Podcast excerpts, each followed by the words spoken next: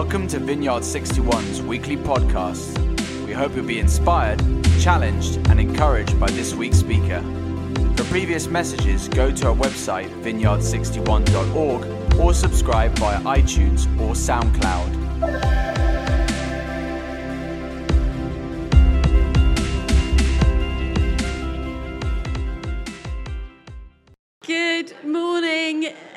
Everyone. Morning, everyone at Battersea. Um, give a big cheer to the people that are watching at Battersea, um, here in Balham, and all those people online as well. If I haven't met you yet, I'm Viv, and Steve and I have the absolute privilege of leading this lovely church. And um, what we did last week is that we were able to tune in from uh, to church last week while we were sunning ourselves in Egypt. And so, like, we love the fact that we get to do this. Like this whole technology kind of in, enables us to, to tune in even from Egypt. So we were able to watch Mike as he kicked off our new series on discipleship. And I have a question for you this morning that what do you think Jesus speaks about most to those that would follow him? Any ideas? Is it the kingdom? Is it morality? Is it sex? Any of those things? Nope, it's money. And this is because Jesus knows that we cannot serve both God and money we will subconsciously or consciously only be able to love one or the other. And Jesus longs for our full affection. And this is why he addresses money more than anything else in the Bible. And we see from the very beginning that the call has been to follow Jesus and to follow his leadership in every single area of our lives. And it's why we need to talk about it as well. It's vital, it's a vital part of following Jesus. And it's really good to assess our relationship to money as well, really regularly. I think, especially in London, where the pull of stuff and experiences is it's just so overwhelming, isn't it, sometimes? If you're here for the first time, or if you're visiting, or if you're not yet a follower of Jesus, then we're really, really glad you're here. We don't always talk about money, um, so please don't let that put you off. But I just want to invite you in to listen to this, to be part of this conversation. And I know that when pastors talk about money, it can be a bit of a trigger you know, a bit, um, bit, bit weird. But one of the things that Jesus is famous for is turning those things of the good life on its head. And just a bit like Jesus said this once, he said, It's more blessed to give than to receive. And that word blessed there in the Greek is a word called makarios, and it literally means happy. There's more happiness in giving than in receiving. There's more happiness in a life of generosity than in a life of greed or materialism. And all sorts of social science has shown that, shocker, Jesus was way ahead of his time. Um, we don't need research to kind of validate the claims of Jesus or the, the, New Testament, but I find it fascinating. There's these sociologists called Christian Smith and Hilary Davidson, well known um, sociologists, and their book, um, The Paradox of Generosity. And they, they summarize the data and they conclude that generous people are happier and healthier. They live longer, they have lower levels of depression and anxiety, and they're more interested in personal growth and they have better long term relationships. So, this isn't just a nice idea. It turns out that the Western formula of more money equals more happiness is simply not true. And so I hope as well, if you've hung around here as, uh, for any length of time at Vineyard 61, you would have noticed or had a little sniff that maybe one of our core values is generosity. And I think, you know, our aim is as a church community, we want to see how far we can push generosity. And our, our dream is, as a, as a church, we would be known in this area as a radically generous community. And so it's no surprise, really, that Jesus actually cares a lot about this area. It's estimated that over 25% of Jesus' teachings are about money at some level. Can you imagine if, like, a quarter of our talks here at church were about money? I think probably the church would shrink really fast. Um, but Jesus spent so much time talking about this subject which is fascinating. He's, you know, he's not like a rabbi leading a congregation or a synagogue, you know, like needing to raise money for the annual budget or his associate rabbi. You know, he's not doing a building project in the temple and raising money for the roof. You know, he's, he's not even raising money for the poor like Paul did eh, a bit later on in the New Testament. He's just interested in the human heart. He's always interested in the human heart. And so for Jesus, as best as I can tell, money is about so much more than money. It's about the interiority of the heart. And so I want to ask us all this question this morning What is your heart set on? Where is your treasure? Throughout the Gospels, Jesus uses money as a litmus test to reveal our true priorities. And I know, I know the majority of people's income in this community will go on housing, but it's still a challenge, isn't it, to see how much money we spend on coffee or brunch or alcohol or Amazon purchases during lockdown. And this is the point, and it's a challenging truth. While we might say one thing is our treasure, how we actually spend our money is the actual truth. And I know this is hard. We come from different backgrounds, we come from different perspectives, different experiences. But can I just ask you to open your heart to what God might want to say to you this morning? What freedom that He might have for you. And so let's allow Jesus to speak into this, shall we? Let's, help, let's hear what He has to say in Matthew 6. It should come up on the screen. And it says, Matthew 6, verse 19 to 21 Do not store up for yourselves treasures on earth where moths and vermin destroy and where thieves break in and steal. But store up for yourselves treasures in heaven where moths and vermin do not destroy and where thieves do not break in and steal. For where your treasure is, there your heart will be also.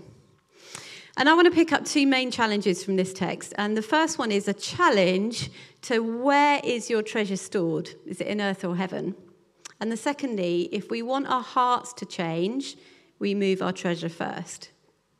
So, firstly, a challenge to where our treasure is stored. Have you ever seen a hearse at a funeral towing a big removal van full of stuff? What was that? um, this is weird. Um, but the reality is that we can't take our stuff with us when we die. That's the reality. You can't just take your whole removal stuff with you on the back of your hearse. We cannot take it with us when we die. It will, all the stuff that we spend so much time saving for and like gathering, all our stuff, it will all either deteriorate or get stolen, or we just literally won't be able to take it with us. That's the reality. But here's the twist that Jesus brings. And he says that we can't take it with us, but we can send it on ahead. It's that simple. Anything that we try to hang on to here will be lost, but anything that we put into God's hands will be ours for eternity. Anything that we put into God's hands will be ours for eternity. Um, about 10 years ago, we went through a, a, situation. Apologies to people that have heard this story before, but um, this, this situation probably changed our attitude towards money forever. I'm going to paraphrase and dramatically reduce all the toings and froings that happened about six years prior to that. But um, in essence, Steve had done various different jobs, and he, at times he'd been employed and then he'd been self employed. And so the HMRC, God bless them, um, if anybody works for them, God bless you. Um, they'd got a little bit confused with his tax returns. And um, so we'd send off the correct tax returns. Uh, we'd think it was all sorted. And then a few months later, they'd send us a, a reminder that they hadn't got the tax returns. And so um, we'd resend them. And then a few months later, we'd get another letter saying that the amounts had gone up. And so we'd ring up again, we'd speak to a different person, we'd get reassured that it was all okay. And this was before online online submissions as well. So it was all done through the post. They'd get another, we'd get a, we'd literally say, yeah, we've got it in front of us, Mrs. Bateman, or whatever. And then a few months later, we'd get another letter saying we owed some more money. And so this cycle carried on for a few years until it all culminated on a cold November day, literally almost 10 years to the day. Um, and there was a knock at the door, and Steve was served with a bankruptcy notice. And so they froze all our assets. Um, they were going to take everything away from us. And we had a decision to make there and then of how we were going to handle this. Were we going to go into anxiety and panic? Because let's face it, money and it's a major cause of stress and anxiety. Or were we going to trust God?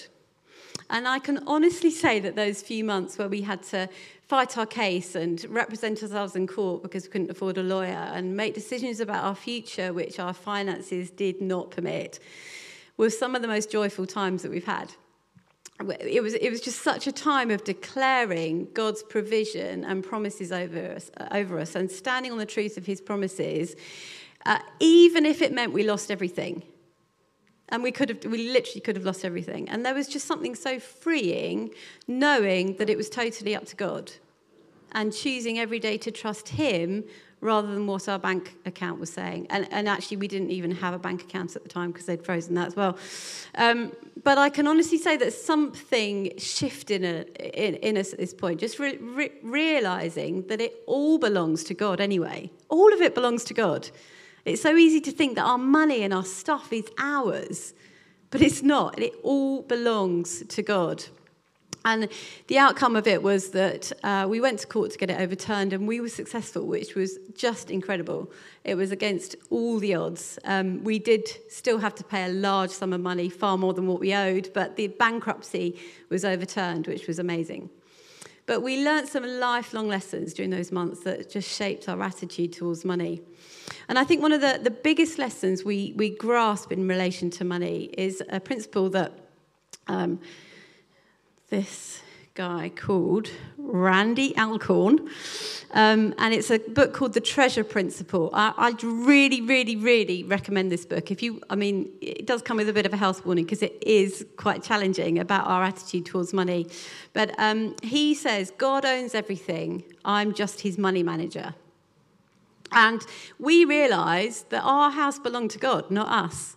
So why actually worry about whether we'd keep it or not if it belongs to Him anyway? You know, He has no shortage of resources.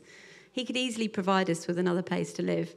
And I think this principle of realizing that everything is God's, it just dramatically reduces your anxiety and frees us from this trap of money.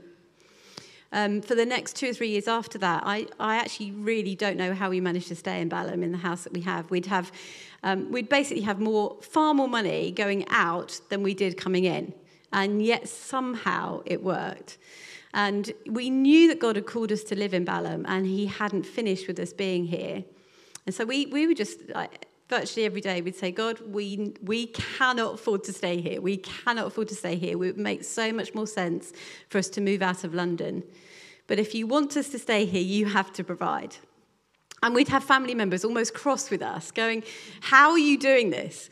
Um, and yet, whenever we were on the edge of, of just really not having enough, we, you know, we'd stripped all the ed- extras out no coffees, no meals out, buying food from Lidl, halved our shopping bill, by the way, but we would in- increase our giving.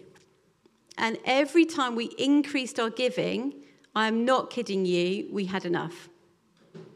We'd say, you know, God, I really believe that you've called us to live in Balham, and so you have to provide. We can't do this without you. But we'd increase our tithe, or we'd give extra money away, and I kid you not, month after month, we would have enough. And it's got to the point where for Steve and I, I think it feels illegal for us to worry about money because we've seen God provide time after time, and all of our stuff is His anyway. So, the second challenge from the passage that we read earlier is, is that if we want our hearts to change, we move our treasure first. I'm not sure how many times I've read this, this passage from the Bible, but I'm not, I, I just haven't quite grasped it before. Maybe it's a bit of a slow learner. Um, but since I might not be the only one missing the obvious, um, I wanted to share with you just some of my thoughts on this, on this scripture. So, this verse, um, the last one, verse 21 For where your treasure is, there your heart will be also. I'd always thought if your heart was right, you would naturally use your treasure righteously. And yet, that's not what the scripture says at all. Jesus doesn't say your treasure will follow your heart, he says your heart will follow your treasure. The way to change your heart is not by trying to change your heart, but by learning to choose your treasure wisely. Treasure leads the way, and your heart follows. So if you want to change your heart, move your treasure. Your treasure holds the key to your heart. So, uh, uh, and honestly, if you doubt this principle, take a look at the way that you spent your money or your time last month. Did your spending match the priorities of your heart? If you're anything like me, probably didn't. Treasure has a mind of its own, and it will go its own way regardless of the desires of your heart unless you watch it constantly. Whereas your heart, on the other hand, is far more loyal, and it will eventually follow where your treasure leads it. This is both frightening and encouraging. It's scary to think that our treasure is actually more powerful than our heart. We like to, I think we like to believe that our heart is in charge and that our treasure will follow, but it's not true. But it also gives us hope because it provides a game plan for changing hearts and becoming more like Jesus. Heart, heart changing is a tricky issue, and it's difficult to know where to begin. Whereas controlling our treasure, on the other hand, is more straightforward. It takes a plan, it takes a budget, and some discipline, but at least it's easy to identify what needs to be done. So if you move your treasure towards eternity, the promise is your heart will follow. I wanted to touch briefly on the subject of tithing and, and just give some basic principles regarding it. Tithing, for those of you who've never heard about it, is the principle that God set up in the Old Testament, where He required the first 10% of all that we earned to be given to the temple. So, does the Old Testament model of tithing still apply to Christians today, since it was part of the Old Covenant? I have mixed feelings on tithing.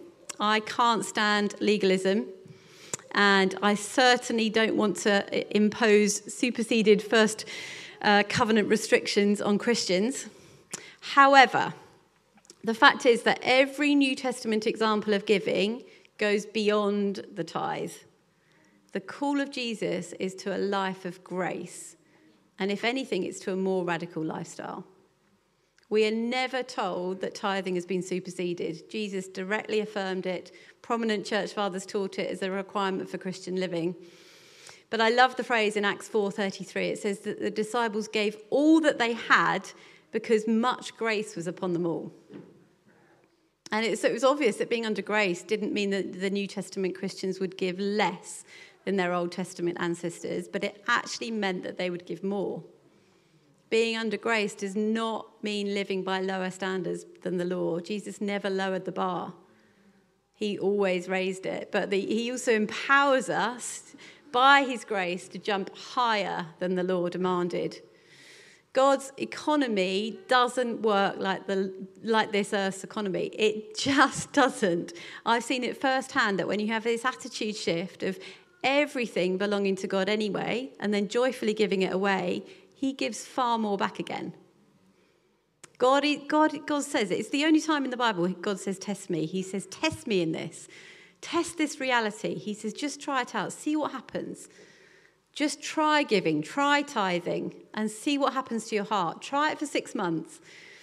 Just try and do something radical. Change your budget for six months and see what happens to your heart. Literally, just test God's theory out and see if he's right. See if in six months you feel deprived and more angry. or if you feel more free and more content and more joyful than you ever have before. John Mark Comer, he says, he says practices are how we index our heart through our mind and our body in the life of, of, of in the direction of life in Jesus' kingdom. And as best as I can tell for Jesus, tithing is a practice by which we move our heart away from fear and greed and discontentment and injustice and towards a heart of gratitude and trust and peace and love and compassion for those in need. Who doesn't want that? Um, I, I just really believe that giving is not a maths issue. It's not, it, it, it's not a maths issue, it's a heart issue. And when you give, it's a picture of your heart. And it's like this closed fisted mentality. If I can just control what I have, I'm going to hold this fist so tight that that ends up being the position of your heart.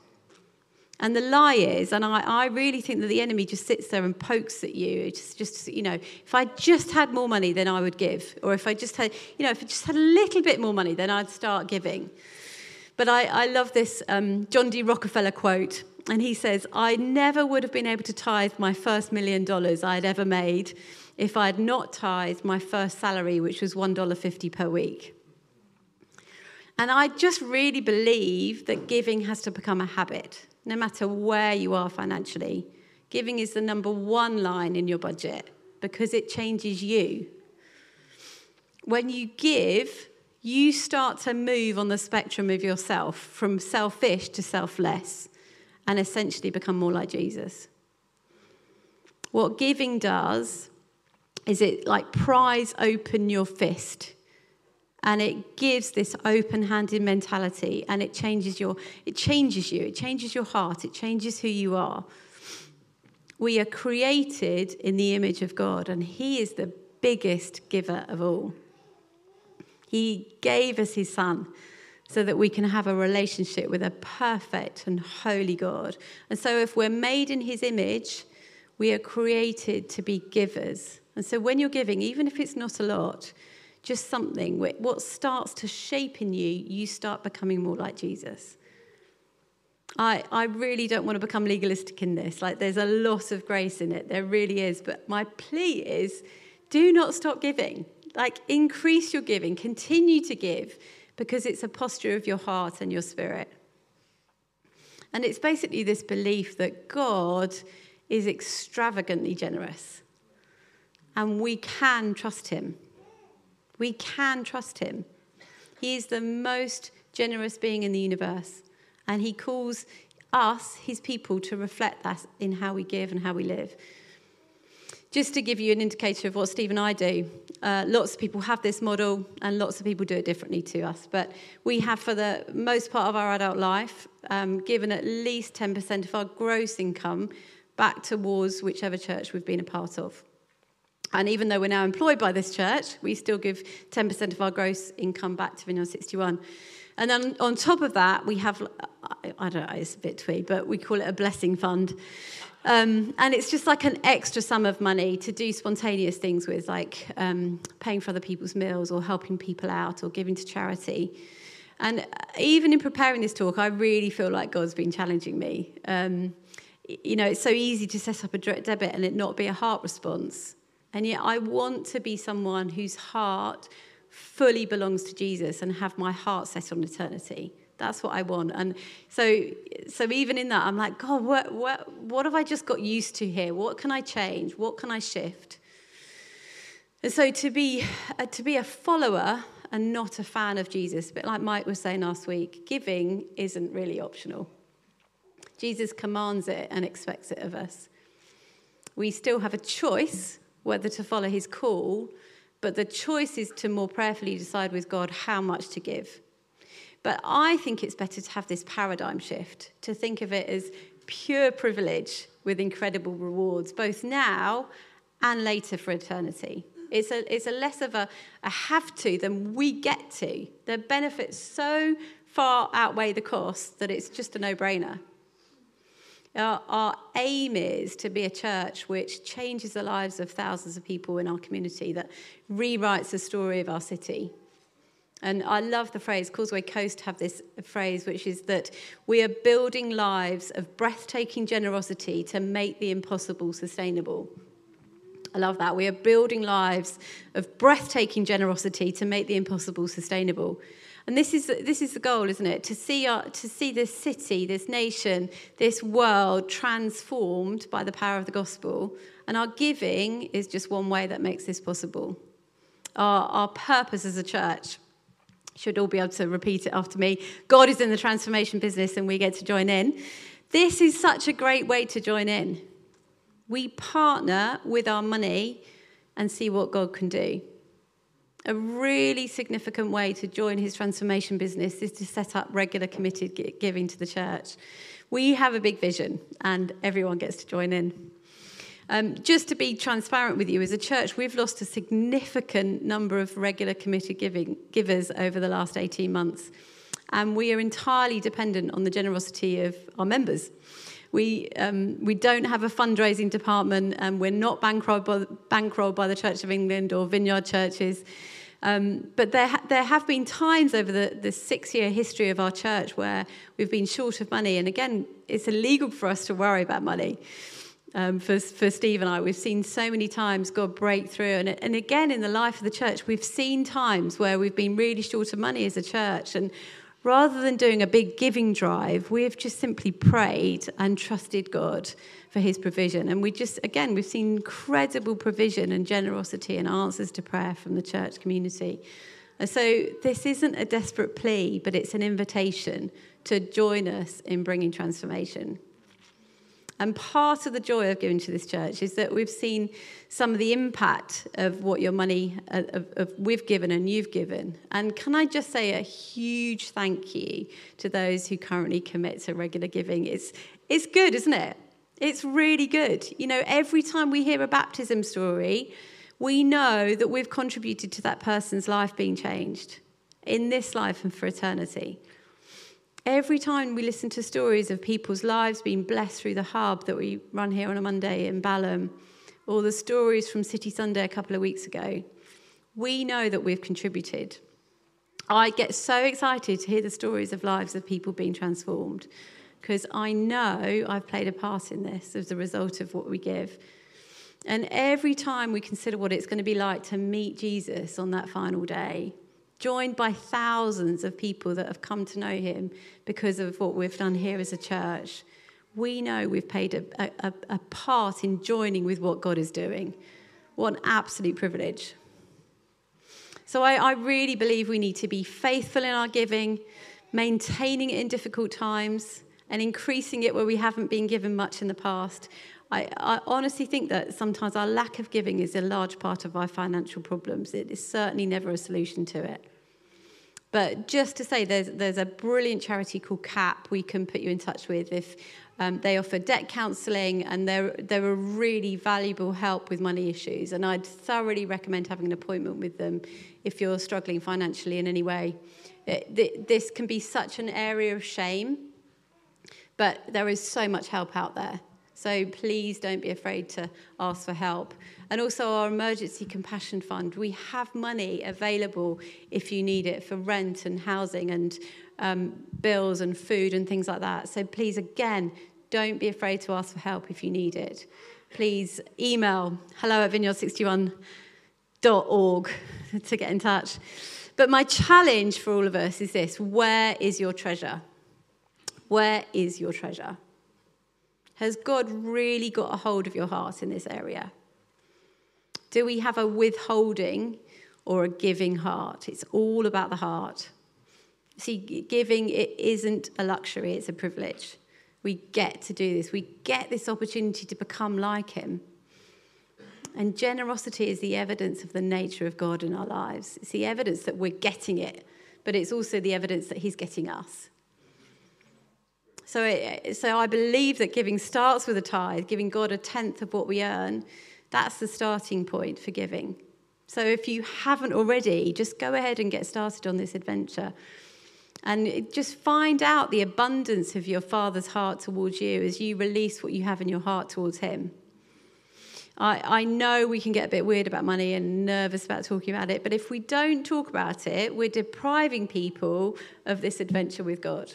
We, we've had such an adventure with God in this area of money, and I tell you, you're missing out if you're not doing it. I'm just really excited that we get to do this together. Um, for, for those of you that feel stirred by this, I wonder if we can just grab something that represents our money symbolically. Might be your wallet or your purse, might be your phone if you've got Apple Pay or whatever the Android equivalent is, and just hold it out before us to God. Maybe the bands could um, come up at Battersea and at Balham. Um, it's a bit weird, isn't it? Hold out your phone. You're holding out grace. Please don't do that. um, but yeah, like, why don't we just hold these symbols of our money and our possessions towards God, again, in an open handed way? We want to be open handed. This is all God's anyway, it's all His. And why don't we pray? Father, we, we just acknowledge that all we have is yours. Thank you for entrusting us and making us stewards of your wealth. Thank you that you are so incredibly generous, that you gave your only Son so that we might live eternally with you.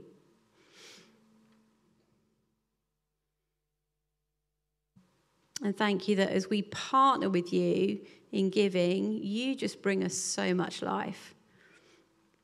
So we just surrender again to you today. We surrender our bank accounts, we surrender our anxieties about money to you. We say we trust you, that you're a good father. And we thank you that you know what we need even before we do. That all you ask is for us to seek your kingdom first and foremost. So we set our sights again on you today. Would you realign our hearts to you today? Amen. If you, if you do want to act on any of this financially, we'd, we'd love to invite you on this adventure of doing one of the following. Consider giving a one off gift to the church. Consider starting regular committed giving to the church consider increasing your regular giving or just ask god like this is a this is a partnership this is an adventure that you have with god. Ask him what he would like ask him to dare to dare you what what to do above and beyond. And you can do any of these rather via the giving envelopes on your chairs or you can go online or you can scan the qr code on the on the laminated sheets. Um, and as we go into worship, it might be that you, that's your response today. You just want to you want to offer your money back to God, or it might be just that as we go into a time of worship, we're just literally going, God, you know what? I want you to be my treasure. I want you to be my treasure, my only one that I'm focusing on. I want you to have my whole heart.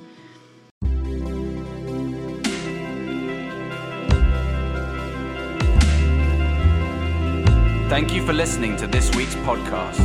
Tune in next week for another life giving message from one of our Vineyard 61 speakers.